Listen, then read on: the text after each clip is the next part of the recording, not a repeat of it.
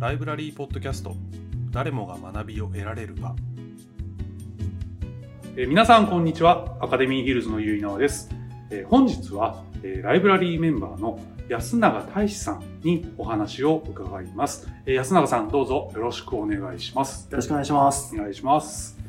えー昨年、えー2022年12月に、えー新たに入会されたライブラリーメンバーの方が参加するウェルカムデーというイベントを開催しました。そちらはライブラリーの説明ですとか、メンバーさん同士の交流をするというイベントなんですが、その際、私の方から、ポッドキャストへのご出演をされたい方を募集していますと、皆さんにお伝えしたんですね。そうしたところ、安永さんが、お声掛けくださって、今回のご出演に至ったということになります。えー安永さん、その説はありがとうございました。こちらこそありがとうございましありがとうございました。僕すごく嬉しかったです。あの時、はい、お声掛けいただいて。はい。で、えー安永さんは、えー今、海外の会社で、えーカスタマーサクセスのお仕事をされており、えー加えて、男女の労働環境問題、いわゆるジェンダーギャップの解消についての活動をされています。えー今回は、その具体的な活動内容など、えーお伺いできればと思ます。どうぞよろしくお願いします。ます。はい。ではまずはじめに、えーライブラリーメンバーになられた経緯ですとか、えーライブラリーの活用法についてお伺いしてもよいでしょうか。はい。はい。えっと、やはりですね、落ち着いて資料作成とか読書ができる環境っていうのを、はいまあ、コロナ禍になって、まあ、探し始めましたと。はい。で、実はこのライブラリーの存在自体は、私の友人からはい。以前聞いていて、ちょっと興味持って、ああ、そうなんですね。はい。で、実際ちょっと体験はい。やっていた時に体験でちょっと利用させていただいたところ、非常に眺めも良くて、そうですね。非常に開放感もある、はい。非常に綺麗な場所で、うんまあ、音楽を少し聴きながらはい本読めたり、資料作成できたりっていう素晴らしい環境だなって思いまして入ったのあがきっかけです。はい。ありがとうございます。えー結構じゃあ、利用はまあ、それなりにされているはい、そうですね。ははいい。あとはなんか最近だと、はいあのカフェうんのコーヒーのサブスクみたいなのあるのもちょっと拝見しまして、はい。私割とコーヒーたくさん飲む方ああ、で、そうなんですね。非常にあの有効活用させていただいてそれは何よりです。そうですね。本当に素晴らしい環境だなと。で、疲れたら、あの、ちょっと窓から外を見ると、はい非常にいい景色はが見えて気分転換できますし、はいあの、やっぱり大人になると、うんやっぱり自分の一人の時間って、はい持つのが結構大変になるかと思うんですけど、はいそういった部分でも、あの、このうんラウンジといいますか、ライブラリー、はい。非常に素晴らしいなというふうに思って、あのありがたく使わいやーこちらこそありがとうございます。もっといっぱい使ってみてください。はい。ありがとうございます。はい。えーではですね、えー安永さん普段取り組みされていることについてお話を伺います。はいえー安永さんは、えー男女の労働環境の問題の解消について取り組まれているということで、えー安永さん自身、えー日本と海外の企業に勤務されたという経験を持ちていらっしゃいます。えーその中で、そのジェンダーギャップということについてえー問題意識を持たれたということです。えーそちらの具体的な内容についてお伺いします。なぜもうその問題に取り組もうと思ったんでしょうか？はい、そうですね。実はまあ私、あの、4歳になる娘がおりまして、はいやっぱりこう、まあ親心というところで、まあ娘にはより良い人生を歩いていただきたいな、うんもらいたいなとはい。思って、まあよく夫婦で会話するんですけど、うんやっぱりその今後は女性のお社会進出というのが重要であり、はい。やっぱりその働く環境っていうのうんは非常に重要だなというふうに思ったのが初めですかね。で、やっぱり先ほどあのご紹介いただいたように、海外の会社と日本の、まあ、ザ・日本企業みたいなところと、両方は勤めた経験があるんですけど、うん。やっぱりその会社によって特色があるあなー。なので、日本の企業よりも、あの、海外にある会社の方が、実は結構いろいろと、あの、いい点があるんじゃないかなっていうふうに思い始めて、はいあの、興味を持ち始めたといったところです。はい。はい。で、ただですね、実際こう、興味関心を持って調べ始めると、うんあの、特に福利厚生とかは、やっぱり海外の会社さんの方が優れているうんん。あのじゃあそれが優れてる背景とか、あ含めて考え出すとですね、結構実は日本の企業もいいところあるかなみたいなのが最近分かってきた感じですかああ、そうなんですね。うんうんうん実際そのどのような会社っていうのが女性にとってのその働きやす働きやすいっていうのがあるんでしょうか？そうですね。やはり先ほどちょっと申し上げた通り、あの、実は日本の会社というか日本の国が、はあの、結構す優れた女性に対して優れた制度を持っているんだなっていうのが、あの実はものすごい気づきあ、そうなんですね。ははい。で、あの、海外の会社、まあ、海外に勤めたご経験がある女性の方だとお分かりいただけるんですけど、い。はい。大体海外の方はその特にお母さんですね出産される時って大体こう2ヶ月出産してからはい2ヶ月ぐらいでまあ職場復帰されるんですよね。はい。で一方で日本の場合だと大体こうあの2ヶ月で帰ってから来られる方は少なくて、うん多分大体1年ぐらい、はい。あの休暇を取られて、うんえー帰ってこられると思うんですけどそれの大きな理由が海外だとあの2ヶ月ぐらいで帰ってこないとですね職がなくなるっていうあ、そうなんですね。あのところはでして、日本の場合だとあの育児休業はが国が認めていて、はいはいで国がお金を払ってくれるんですけど、い。うんうんなので海外では実はその社会復帰が優れているというよりかは戻らないと生活できないっていうあ、そういうことなんですね。あと海外だとその保険はい。もあの国の制度ではなくて企業あが提供しているサービスだったりするので、はいなので2ヶ月で戻ってこないと今度はそのいわゆる病院に行くことも困難になってしまうっていうところがあってなので実は早く戻らないといけない厳しい環境が女性には一方で日本で働い日本企業で働いているまあ日本企業というか日本に住んでいて、えーと働いている方は国が、えー、と保障してくれるのではい。十分にお子さんを育てた後で、うんえー社会復帰ができる。うん。で、えっ、と、企業にとっても結構それはいいことだなと思っていまして、要は女性のこう、いわゆるお母さん世代になると、結構その、職場では一線、第一線で働かれるかなりの主力メンバーだと思うんではい。でそういった方々が、えっと、けこの出産を機に退職されると、新しい方を採用しないといけないですし、はいその人と同じ能力を身につけるまでうん育てなきゃいけない。そうですね。はい。そうなった時に、まあじゃあそれが採用から育て終わるまで1年で完結するのかっていうと、なかなか難しいところもあると思うので、なんでそう考えると、日本で働いている方、女性の方は実は働きやすい、その国として働きあやすい。あ。ただし、先ほど申し上げた通り、あの、会社によって、多分、あの、福利厚生の制度が違うんですけど、そこに、あの、変化があるのかなというふうに思ってます。なので、一番働きやすい、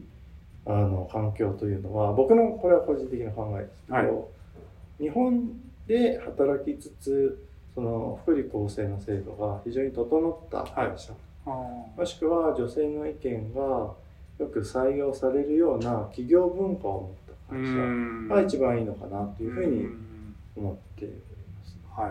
ああ、そうなんですね。結構そこは調べてきた、調べていったことによって分かってきたこと。あそうですね。うん。なんかもともとは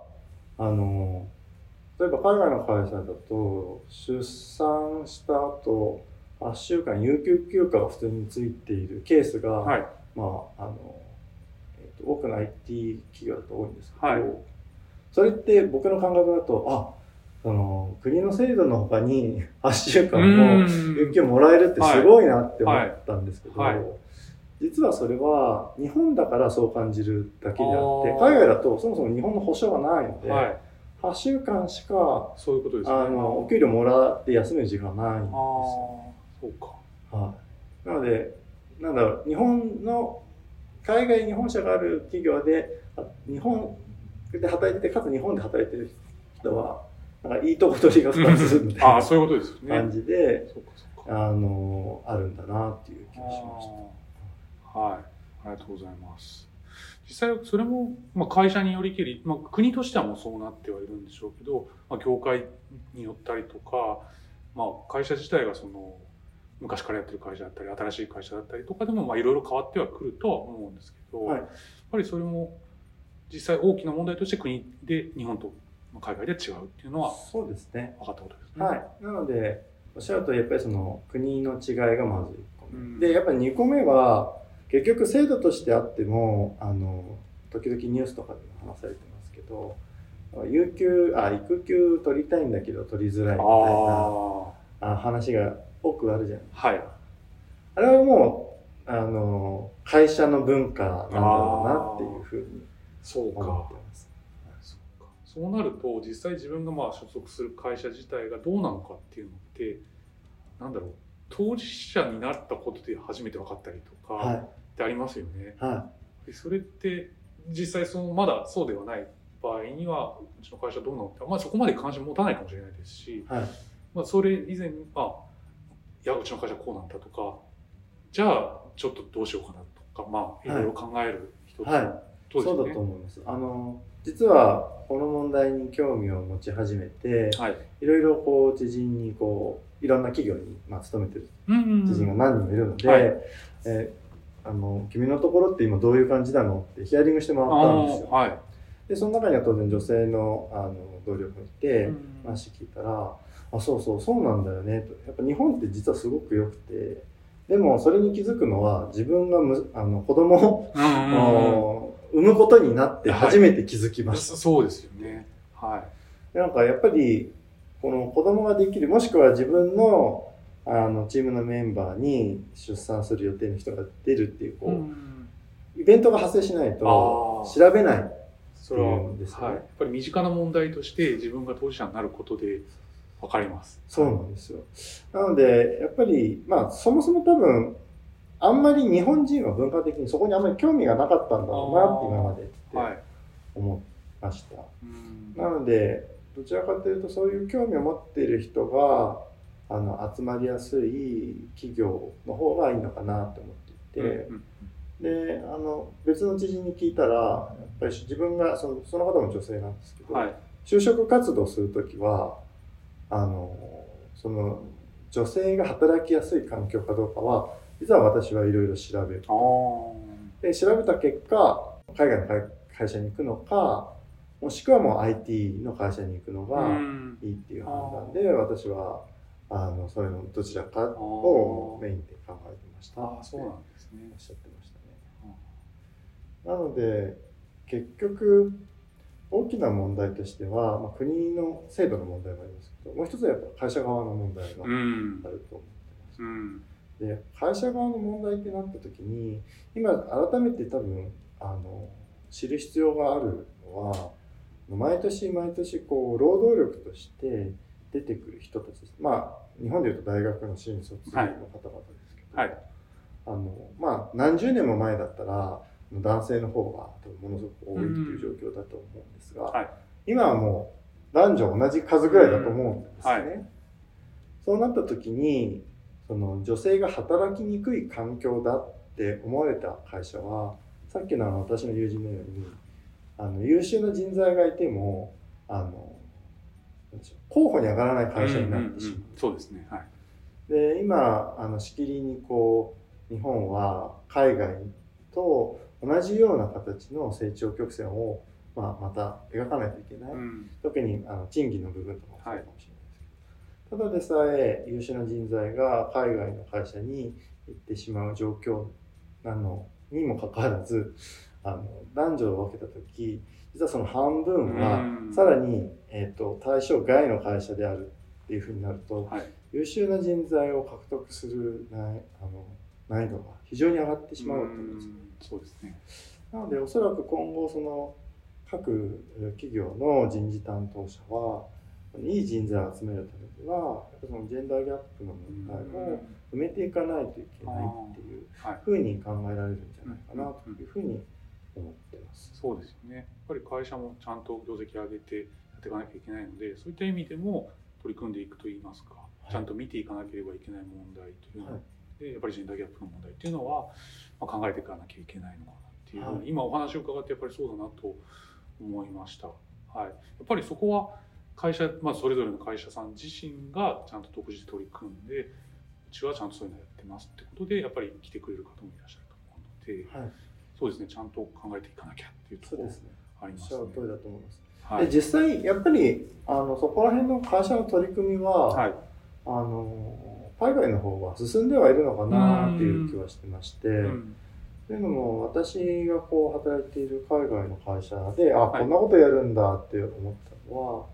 やっぱりその女性のその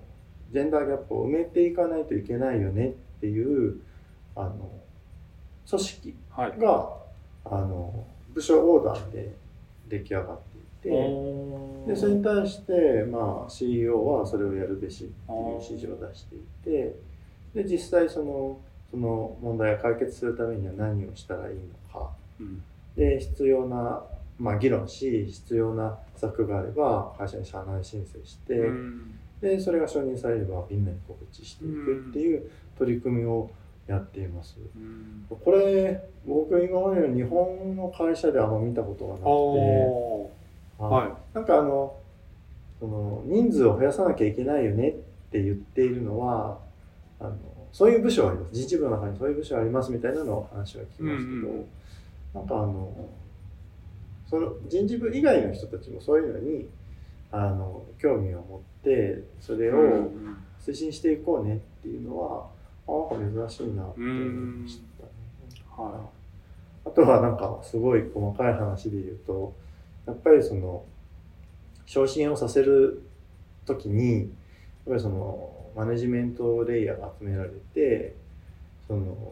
ジェンダーギャップの問題に対して考えた上でこのあのまあ人選なのかみたいなとこい、ろをあ話し合うようなはいあの会議体があったりするのあで。やっぱりその会社自身が本気で取り組もうって思うう風土がないとそうですね結構そこは回っていかないのかなっていう気は、そうですよね。はい。社会的に少しずつまあ変わっていきつつ、まあ、やっぱり個々の会社もそうやって変わっていかないと大きな問題の解決にならないはいということで、はい、そうですね。すごくそうかといろいろな気づきのあると言いますか。はい、ありがとうござい。ます。はい。えーではですね、ちょっとここで一つお話変えまして、えー安永さん普段はカスタマーサクセスというお仕事をされているということで、そちらについて、えー伺わせていただきたいと思います。はいえー私、結い縄は以前あのカスタマーサポートっていう仕事をしていたんですけども、えーそれはあのユーザーからまあサービスに対しての問い合わせが来て、まあ、それにまあ電話とかメールで答えるみたいな、そういった内容のものだったんですね、カスタマーサポート。えそれとはまた違うえカスタマーサクセスというお仕事について、えー聞いてもよろしいでしょうか？はいはい。えっと、カスタマーサポートとカスタマーサクセス、あの、やはり聞き慣れない言葉群だと思うんですけど、大きな違いどこなのってうん、やはり聞かれることがあります。はい。で、えっと、まあ、人によってそれぞれ認識が違うかもしれないですが、はい。私の認識は、カスタマーサポートは、えっと、受動的。うん。カスタマーサクセスは能動的にお客様を、おまあ、サポートするとか、お客様に向き合うはい。というところに理解をしてあいます。まあ、カスタマーサポートの場合は、まあ、先ほどウィナーさんがおっしゃられたように、お電話とかメールとかはいでお客様がお問い合わせをされてきて、はい。でそこに対してお客様にご満足いただくような情報をご提供したり、問題解決を一緒にしたりするっていうような活動だと思います。一方でカスタマーサクセスは、まあ、その名前の通りお客様を成功に導くっていうことが、あの重要なので、うん。あのお客様がもしかしたらこれ困ってるかもしれないなところを、えー、とカスタマーサクセス側が認識して、うんえー、と能動的にお客様これ困ってないですか？とかああ次こういうことをされるとお客様の問題解決するかもしれないですよっていうのをあ。はい。お客様と対話しながらあのお客様の問題を、まあ、潜在的な課題を顕在化させて一緒にあの解決していくというのがカスタマーサクセス。あそういうことですね。はい。は私がそのサポートの仕事をしてた時って、そのカスタマーサクセスって言葉自体は聞いたことがほとんどなかったのでやっぱりちょっと新しいそうですってことでね。すよね。なんで僕もカスタマーサクセスがまあ大きくなってきたのはこうこうあの日本で有名になってきたのはこの5年とか6うん年うんぐらい前からあのだんだん浸透してきたのかなっていう気がしてます。そういうことですね。うん実際そのお客様にこうちょっと問題ないですか？っていう時のそれの拾い方ってなんか難しいような気がしてしまうんですけどはい。先取りしてと言いますか、い、やそんな問題ないよって言われちゃうこともあるかもしれないですし、でもいやそうなんだよっていうこともやっぱりあったり、まあ、それあるんですね。そうです。あの、多分ですね、これ、今、カスタマーサクセスって名前がついてるから、はい。新しく感じちゃうのかもしれないですけど、昔から日本にもある、あの、ご契約いただいたお客様の、あの、担当の営業マンって、あの、その、ほ B2B の世界だとあると思うんですけど、その場合って、あの、ルート営業みたいな感じで、お客様回ってって、あ社長どうですか最近みたいな。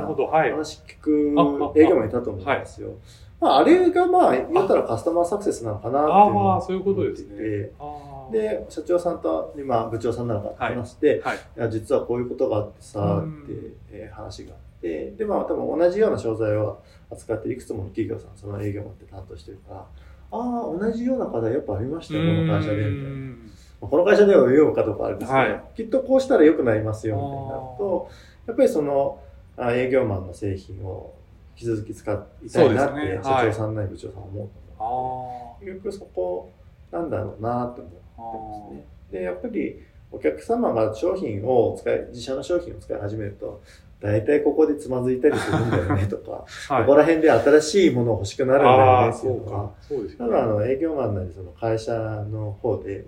あの、考えればわかると思う。あそれに合わせて営業マンが会いに行って話聞いて、あで話聞いたあ結果、まあ、このお客さんは大丈夫そうだったら大丈夫でいいですし、はい。あやっぱり同じ問題にあの打ち当たってただったらそれを解決してあげる。そうか。はあそういうこい。とですねこんな感じです。はい、すごくわかりやすく、はい、わかりました。はい。その、やっぱり、んなんだろう、自分のサービスすごいどっぷり使ってると、わかんなくなっちゃうんですよね。はいお客さんがどう、どういうとこに、うんこれ、もう自分のサービスすごいいいから、はいこれ問題ないだろうって思っても、結局やっぱり使ってる側の人の問題っていうのがあると思うので、はいそこをやっぱり察知してっていうのは、おっしゃる通り。でもやっぱり難しいかもしれないけど、そうやってちゃんとお話、対話を重ねることで気づきもあるでしょうし、より良くなろうってする行為ですよね。はいああ、そうか。すごく、はい、ありがとうございます。はい。で、えっ、とですね、安永さんは、はいえーそのカスタマーサクセスのお仕事されてます。はいそしてえージェンジェンダーギャップの問題はい取り組んでます。何かこう共通するものみたいなのがあるのかどうか。ああ、そうですね。なんかその、そのさっきをカスタマーサクセス、カスタマーとお客様ですけど、はいお客様の部分を多分女性の方って捉えると、多分その女性が、えー、とよりよく生きられる社会うんというか、よりよくその自分の能力を発揮できる社会うんって考えると、おそらく、えー、とそこに対してのカスタマーサクセスがイコールジェンダー問題を解決する部分なのかなというふうに思ってます。でさっきあのお話しさせていただいたあの僕の知人の話で、うん自分が子供を産む場面にならないと、あはい情報を知らなかったはっていうのは、多分あのカスタマーサクセスで先ほどお話しした、はあのきっとここでつまずくような部分だと思うんですよね。はい、そうですね。だからお母さんになったことがある今働いている方々は、はい。あの過去に絶対にこうここでいろいろ大変だったことそうがですね。はいあるはずで、でそれを、おまあ、しっかり、えー社会社の中に共有して、うんその課題を解決するためにどうしたらいいんだっけっていう議論を進めることが非常に重要なんだろうなって思ってます。あでそこに対してはおそらくその女性だけがそれをすればいいっていうわけでは絶対なくて、ーはい。やっぱりあの男性側もそれを理解しないといけない。はいで多分あのよくあるケースだと思うんですけどあのお父さんにならないとわからないことが結構この世の中にいっぱいあると思うんですよ。はい。え父親ってこんなことに大変だったんだみたいなのを はい。誰もこう独身の時に、まあ、あの友達だった人が結婚してお父さんになったとしても、そんな話聞いたことなかったのに、はい自分がに子供ができてこれ大変なんだよねってその同じ友達に相談すると「あそうそうそれそうだよ」って言われることもあるじゃないですか。はいあれもあのなんだろう教えてくれれば苦労しなくていいことがいっぱいあるだろうみたいなのがあると思うんですけど結局それはあの同性同士でもそれが発生するということはその男女間だったらもうものすごくたくさんあると思うんですよね。はい。でそれをし一つずつ解決していく必要があってでもその問題を解決するとさっきもお話ししたように会社にとっては非常にこうあのいい人が集まりやすい会社うんになると思うんですね。いい人材が、えーと自然に集まってうんってなると自然に業績もアッうんプして、そうですよね。はいそうすると業績アップするとまた社員に還元できるから、うん自然にいい環境にさら。になって、いい循環が生まれますね。はあそこを目指すないといけないんだなっていうその特にあの新しく生まれてくる労働力はもう男性と女性が同じ数で生まれてくるわけですから、そこを考えて取り組むっていうところが重要で、まあ、それを考えて突き進めるとあのジェンダー問題のカスタマーサクセスもできるんじゃないかなというふうに、はいそうですね。ああ、ありがとうございます。すごく安永さんがその問題を解決しよう、その両方において問題解決みたいなものがすごく熱心に取り組んでるのかなというふうに、やっぱり仕事柄もそうですし、問題に対して、ジェンダーギャップに対しても真摯に取り組まれているというのが、お話を伺っててすごく感じました。あありがとうございます。はい。まあでも一番初めの出発点が自分の娘、ああ、でもそれは、スタートなんで、はい。まあ結局はなんか、あの子供のうんうんうんため、まあ、じまあ、有志で自分の家族のためって考えが、まあ一番初めにはあるんですけど、はい、それはもうそれで、はい、素晴らしい娘さんが育っていただけるように、はい、またこれからも頑張っていただきたいなと、はい、思ってます。えっと、最後に、あの、ポッドキャストを聞いていただいている皆様に、ちょっとメッセージをいただいてもよろしいでしょうか？はい。あの本日はご視聴、あ、えー聞いていただきまして、はいありがとうございます。はい。で、やっぱりそのジェンダー問題に関しては、私もまだまだ調べ始めて、まとめ始めたばかりですし、うん日々勉強している形ですと。で、特にこの問題っていろんな企業さんとお話しすることで、あの、この企業さんならではの問題とかもわかると思うんですよね。うんで僕も僕が経験した会社とあとは僕の知人に聞ける範囲でしかあの問題点とかって分かってない部分もあるので、もしこうジェンダー問題よりいい、えー解決をするにはどうしたらいいかとかあとはより良い会社にするために会社の中でどうすればいいのかとかそういったこうあの意見をですね交換できる方々がもしいらっしゃれば、ぜひお声掛けいただけると嬉しいなと思ってます。はいありがとうございます。